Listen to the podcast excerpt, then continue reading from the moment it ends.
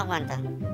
Mira, el micrófono está lejos. Listo, vamos. Este microprograma, el sobre más indignado y carepalo de Sálvese quien pueda, llega gracias a el Team Salvados, la comunidad premium de Sálvese quien pueda. Únete tú también desde 5 SOA. Apoyen chorris, denle like, compartan el video, suscríbanse al canal, tócanos la campanita para hacer compinches y sobre todo, sigan yapeando y plineando.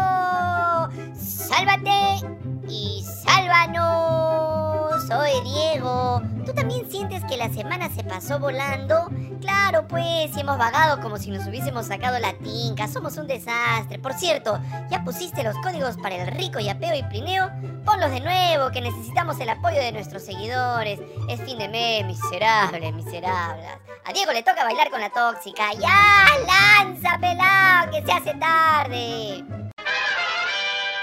Y ahora resulta que el Fujimorismo está indignadísimo por la petición admitida por la Comisión Interamericana de Derechos Humanos a favor del terrorista Víctor Polay Campos. La cabecilla de Fuerza Popular, Keiko Fujimori, dijo en Twitter que la misma comisión que hoy abraza y beneficia a Polay es la que bloqueó la sentencia del Tribunal Constitucional para la libertad inmediata de Alberto Fujimori. Palmas protocolares. ¿Alguien puede creer que su indignación es verdadera? ¿Alguien recuerda a Keiko Fujimori celebrando el indulto que recibió su padre, el dictador?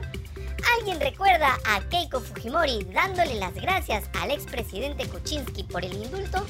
Por supuesto que no. En lugar de eso, armó todo un plan en el Congreso para vacar a PPK. Un plan que incluso terminó con el desafuero, o sea, la expulsión del Congreso de su hermano Kenji, quien en este caso ha recibido una sentencia de cárcel en primera instancia. Todo para vengarse de él por haber movido el indulto de Alberto Fujimori. Y ahora Keiko Fujimori culpa a la Comisión Interamericana por bloquear el indulto de su padre. Indulto que fue irregular a tal punto que se incluyó un certificado médico lleno de irregularidades e incongruencias, según lo determinado por un juez. ¿Acaso no se acuerda Keiko Fujimori que en el año 2017 su poderosa mayoría en el Congreso rechazó y mandó al archivo un proyecto de ley que favorecía a su padre porque planteaba darle arresto domiciliario a los presos mayores de 75 años que hayan cumplido un tercio de su condena y estén enfermos? ¿Enseñarán todo eso en la escuelita naranja? ¿O en ese lugar solo se dan clases de cómo desconocer resultados electorales y armar falsas teorías fraudistas?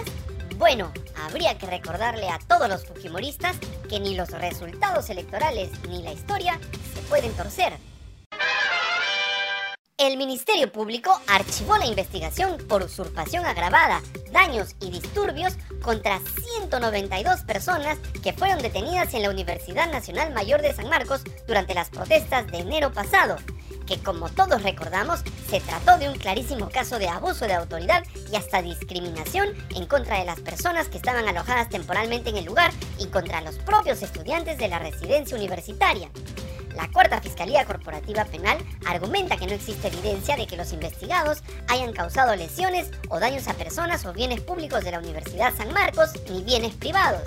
Se establece además que los investigados se encontraban reunidos en el campo de la universidad, pero de manera pacífica, para descansar y alimentarse. Además, no se encontró evidencia de uso de fuerza física ni amenazas por parte de los investigados.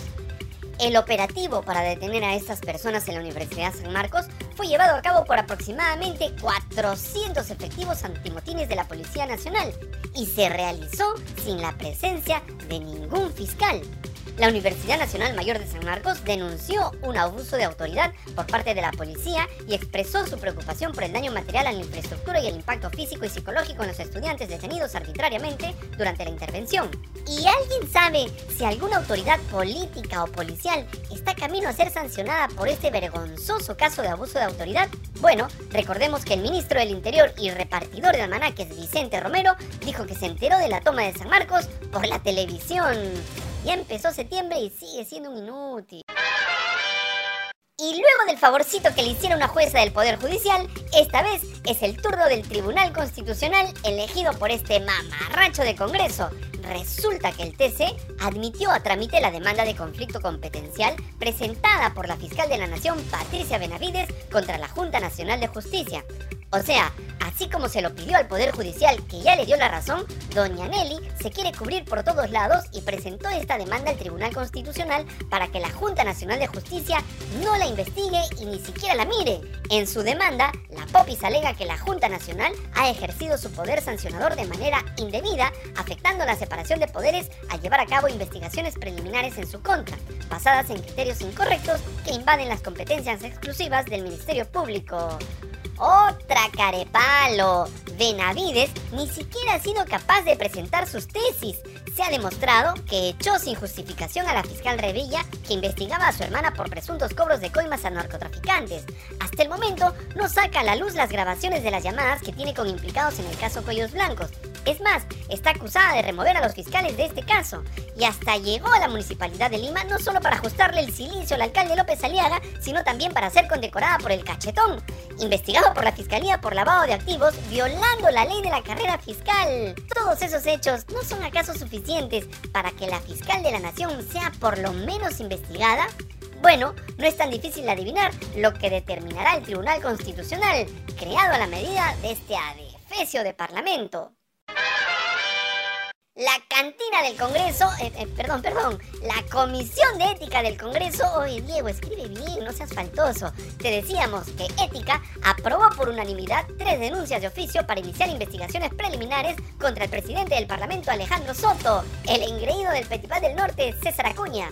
Las denuncias involucran la contratación de la hermana de la madre de su hijo en su despacho, su voto a favor de la ley de prescripción y luego el uso de esta ley para archivar un proceso en su contra, y el presunto recorte de sueldos en su despacho y la creación de cuentas falsas, o sea, una fábrica de troles en su oficina.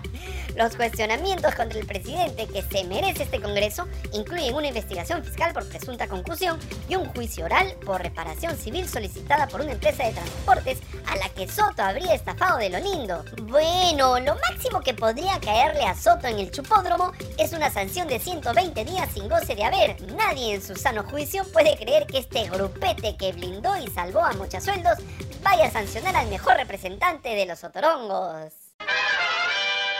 La Fiscalía de la Nación abrió una investigación preliminar contra el congresista Guillermo Bermejo por presunto tráfico de influencias agravados en agravio del Estado. Bermejo está acusado de haber recibido una rica coima equivalente al 1.5% del valor de tres obras públicas que asciende a 7,9 millones de soles por parte del exalcalde de la Unión, Fernando Ipanaqué. Según un colaborador eficaz que echó rico Bermejo, el congresista recibió esta compensación por haber logrado que la Autoridad para la Reconstrucción con Cambios transfiera fondos a la Municipalidad de la Unión para financiar la rehabilitación de tres colegios. Bermejo anunció en su cuenta de Facebook que se presentará ante la Fiscalía como muestra de colaboración para que se sepa la verdad. La única verdad es que es viernes y ya estamos cansados, pelado. ¡Listo! Te gustó este defecio de programa que solo sirve para revolverte el hígado, dale like, miserable, comparte el video, suscríbete al canal, tócanos la campanita para ser cómplices y sobre todo, sigan yapeando y plineando. ¡Ya, pelado! ¡Llévate esta basura de programa! Y edita rápido, miserable, te desprecio. Nos vemos más tarde.